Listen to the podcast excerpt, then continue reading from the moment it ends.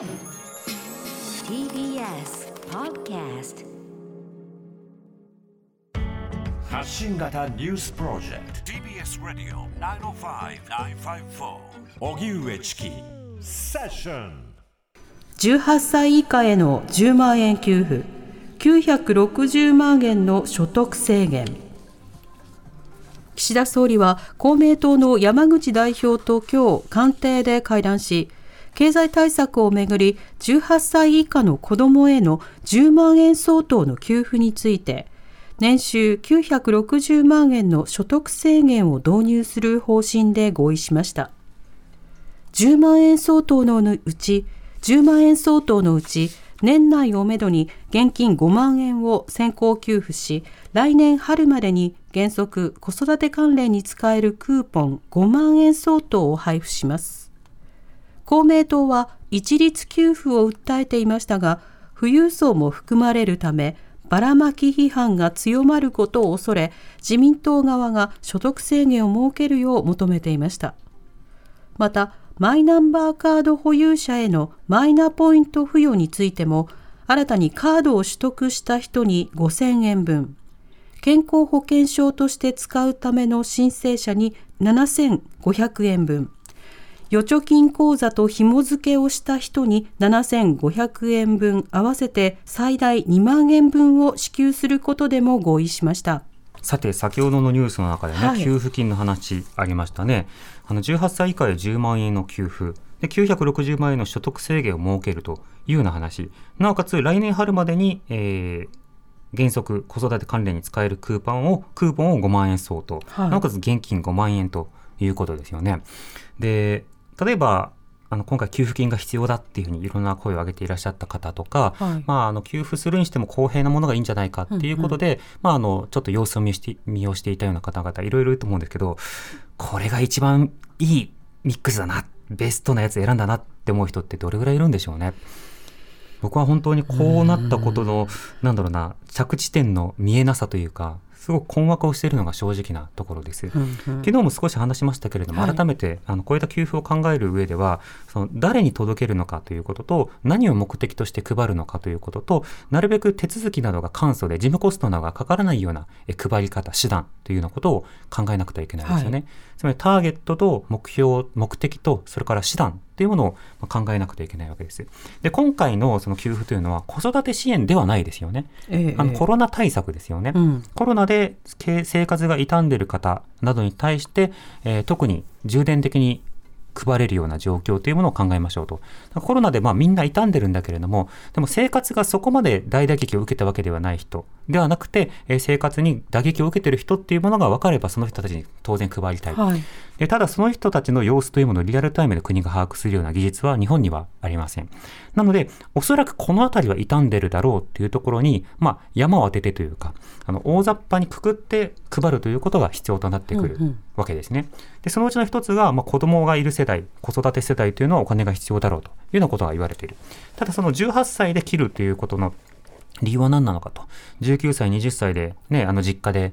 親と共に生活をしていて、で、家計が苦しいという人だっているわけだとはいいうような線引きについての合理的な説明というのはここではなされないことになるわけですよね。まあそこはあの限界があると思います。どこかで線引きを引けば、じゃあその一個上の困ってる人はどうなるの？っていう年齢の線引きをした段階で矛盾というのが当然出てくるわけですね。だからそこらについては、あの、より生活保護であるとか別の施策などで対処しますというのであれば、まあそれはそれで、まあ一つのアイディアだろうというふうには思うわけですよ。ええただあのそういうふうになぜざっくりでやるのかっていうとスピーディーに配れるからっていうことですね、うんうん事務コストがかからないようにするためだから年収何千万以下とかそうしたような格好にしてしまうとそのそれぞれのえ所得の状況というものを把握をしたり年末調整の状況とか確定申告のデータなんかと、まあ、す整合性を持ったうんうん分配というのが必要なので、事務コストがかかる。だから年齢だけっていうのであれば、18歳以下、はい、配る。以上。っていう形でとっても簡素にできますよねうんうんうんうんうん。あの以前の例えばあの特別給付の時にあの振込先をいただきましたと。で、その各自治体などは、あの住民票データなどから、あの年齢もまあ分かりますと。そうしたような時に、まあ、この年齢のこの口座に対して振り込めばいいんだなっていうのが、サクッといけるというのが、まあ、一つのメリットですよね。そうですね。だから、その単に18歳以下に10万円だったら、まあ、まだわかるんです。うんうんあの今言ったようなうん経緯の中でね、あの僕がそれを支持するというわけではないですよ。僕は、僕が考えるより良いものというのは、全員に配った上で、その、増税、あ、えっと、徴税のタイミングでの会談というものを作るということ。うん例えば、年収1000万超えたら、えー5万円分、うんうんあの、ちょっと返してもらいますよっていう形で年末調整も加算する。で、1500万以上の人は8万円返してもらいますとか、うんうん2000万以上の人はもう10万返してもらいますとか、うんうんそうした調整をするっていうことを後でやった方が、おそらくは簡単、簡単だろうというか、あのシンプルだろうというふうには思います。その間に、あの法的な手続きなどは必要ですけれども、うんで、一方でこれがわからないのが、18歳以下にまず配ります。まずはシンプルだからっていうことで線引きをするのは理解をしたとして、その後がよくわからないのですよ。所得制限をそこにさらに設けますと、はいあ、来た、手続きが、事務手続きが増えた。一段階ね。なおかつ5万円は現金先払いして5万円はクーポンで払いました。また来た。うん事務手続きが増えるやつ、しかもそのクーポンって何ですかとクーポン会社みたいなものを利用するわけそれともなんかなんとかペイとかそうしたもので払ってそれは次元付きのものとかにするわけそれともクーポンという形で発行したけどもそれは、えっと、使える業態が絞られてるっていうことになるわけですか、限られてあのその形にどうもなりそうですよね。そのクーポンをじゃあ配布されるわけですか？紙で郵送ですか？郵送だということになれば、うん。これ郵送手続きとか、ね。郵送の費用がかかりますよね。いずれにしろ事務手続きが。そう。現金一括給付だったら、手数料もしかかるとしても1回分で済みます。はい。それが、なぜか事務コストが増えて、なおかつ多分給付漏れとかも出てくるでしょう。郵送とかの手続きになったりとか、ね。もろもろになったりうん。した場合はね。で、なおかつ使える先が違うということなんであれば、これまた、なぜその使える先をそこに絞ったのかという議論は必要になってきますね。僕、ばらまきって言葉って本当に好きではなくて、再分配政策ってばらまきかエコひいきの今度どちらかなんです。はい。で、ここに重点的にやりますよっていうのであれば、ある種のエコひいきで、で、みんなに幅広くやりますよってなったらばらまきなんだけども、重要なのはそれに対して納得感があるかどうかということと、効果があるかということになるんですね。で、例えば、あの、子育て世帯にこうしますとか、困窮世帯にこう配りますっていうふうに言ったときに、それをばらまきだって言われたとしても、こんばらまきと言えるかもしれないけども、じゃあ必要ないってこと？とか、でも聞くんですっていうような、そうした応答が聞くじゃないですか。ばらまきだという批判があるのは、例えば、普段やらないくせに、選挙前になって急にやりますって言ったら、こればらまきってことになりますよ。その点で言うと、今回の自民党、公明党などの動きはばらまきと言われても仕方がない面はあると思います。でもそれは、子供に10万円配るとか、給付金を配ることをばらまきと言ってるんではなくて、長らく国会を開催しておらず、はい開会しておらず、はいで、いきなりその選挙前にいろいろ政治ができたはずなんだけど、はいその給付のタイミングを逃して逃して逃し続けてきた結果、いろいろな生活が困窮している方々も出てきて、そうした方に対して、今度選挙に勝たせてくれたら配りますよっていう言い方をした。これは悪いばらまきだと思うんですね。うん悪いばらまきというか、せこいばらまき、うんずるいばらまき。うんだけど、必要なばらまきというか、き機能するばらまきというのがあって、しっかりと人々のところにお金を回していくことによって、例えばコロナに病んだ方々のところにちゃんとばらまきますから、受け取ってくださいっていうものはいい政策だと思うんですよ。給付ね。給付ですよ。うんす。だから、あの、ばらまきかエコひいきかっていうのであれば、うん言葉のイメージでで、そうね。あれだけど、うん。だから、ばらまきといようが給付といようが、政策は政策なので、はい。それのまあ正当性と、まあ、効果と公平性などを検証することが必要なんですけど、今回、そう、所得制限を設ける、うん。2回に分ける、うんしかもクーポンでやる、うん。18歳以下にも線引きをするというようなことで、事務手続きの発生ポイントを増やしてますよね。で、こういった給付などに関しては、とにかく簡素にと、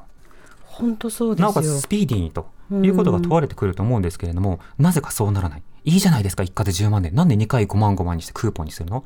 どこかの特定の部分にだけ利益をこう誘導することになってしまうけれども、子育て世代といっても使いたいお金の方向性で自分で決めたいですよね。そうですよ当たり前ですけど、はい、これに使ってくださいと例えばうちは家賃に使いたいんですって人もいるわけじゃない人ですか。人によるものだってね、うんそう優先順位とか優先順位が諸々とかがねはいそういったようなことを考えると、これはばらまきやエコひいきよりもひどいですね。うん言うなれば、国がその家計簿に対して、うんそうそう、いちいち口を突っ込んで、あんたそれに使いなさんな、こっちに使いなさいっていうことを、こうと言ってくるっていうことだから。流れあらかじめなんか決められちゃってる感じがすごいある。そうですね。あの次元付きの例えばしか給付の仕方とか、あるいはそのターゲット、えっと使う先をあの指定する配り方というのは政策によってはあると思うんです。まあ、例えば、うんうんうん。エコロジー関係の政策を進めたいからとか、あー。まあ、そうんうんうん。あのエコポイントという政策が良かったかどうか別として、例えばその今度、その SDGs を推進するために、車をこういうふうに買い替えてくれた方には給付をしますよっていうようなものであるとか、うんうんうんうん。あるいはこういった産業に対してお金を使った場合に対しては、うん。まあ、例えばその、あの発電であるとか電力に関しては、はい。そうした乗り換えやパネルの設置などについていろんな補助とかあるいはその税の控除とか、うんうん。いろんな議論というのがありましたよね、うん。それが全く普段から聞かないというわけではありません。でも戻りますが今回の政策というのはコロナで傷んだ人の政策でしょ。その人たちに対して子育てだけに使ってくださいみたいなそういった提案をするというのは、え何の議論してたっけっていうことになってしまいますよね。まあ、というわけで、そのいろんな問題が山積みなので、はいなぜこうなってしまったのかということがわからない、わからないというか分かりきってるんだけど、なぜこういったアイデアが出てくるのかはちょっと本当によくわからないですね。なんとなく名目上で全員配るわけにいかないから18歳以下で区切りましょうというアイデアが出て、なおかつ富裕層に配るとバッシングがあるから若い層、ああと、えー年収をどこかで線引きしましょうという話が出てきて、まあ、そこの議論の、なんだろうな、生まれてくるルーツみたいなのわかるんだけど、クーポンとは何ぞや。ここは本当によくわかんないね。なんでしょうね。うん。二人で今腕組んじゃった。でうーん ってなっちゃいましたね。どういう発想になってるんだろうか。うん、選挙前にああこれと思ってイメージして入れた一票のうん結果をこう見せられてるとうーんってよりなっちゃうんですよね。そうなんですよね。うんまあ、なので、この政策は、まあ、僕は評価できないですし、僕は喜べないですし、なおかつ、クレバーだとも思えないですよね。いい政策だとも思えないですよね。まあ、そうした中、もう一方でマイナンバーカードのポイント付与っていうのもいろいろと議論があるんですけれども、はいこれはそのマイナンバーをゴールとしているのか、それとも人々に対して、えーよりある種の、なんでしょう、公衆衛生の、まあ、ほ補助というか協力にも結びつくような社会保障状況を作りたいということを目的としているのかなどによってもいろんなイメージが変わってきますよね。うんこれもわからない。うん。まあ、なので重要なのは、まあ、今日、あのー岸田総理もね、えー記者会見を開くということですけれども、はいこれ多分野党もいろいろとね、あのー疑念があると思うんですよ。疑問もね。そして我々もいっぱい疑問があるので、はいまあ、国会3日間と言わず、本当はもうちょっと長くしっかりと開いた上で、こうした給付のあり方については超党派で議論する場所を設けるとか、あるいは、やはりその記者会見で丁寧に説明することもさることながら、あの当時参加の、例えば合議体のものを短期的に作る。ほら、新しい資本主義なんちゃらっていうのはすぐ委員会を作ったわけじゃないですか。メンバー見ると全然新しくないんだけど、でも、そういうような、じゃあ給付のあり方については、この間誰に配るべきなのか、誰が困っているのかということを直接耳を傾けたのかと。うんうんそのノートには、岸田さんのそのノートには、そのこのやり方こそがベストだというどんな声が入っていたのかとか、そうしたのことはわからないので、ぜひオープンな議論の仕方というのを今後模索してほしいところですよね。Radio 荻上チキセッション TBS Radio 905 954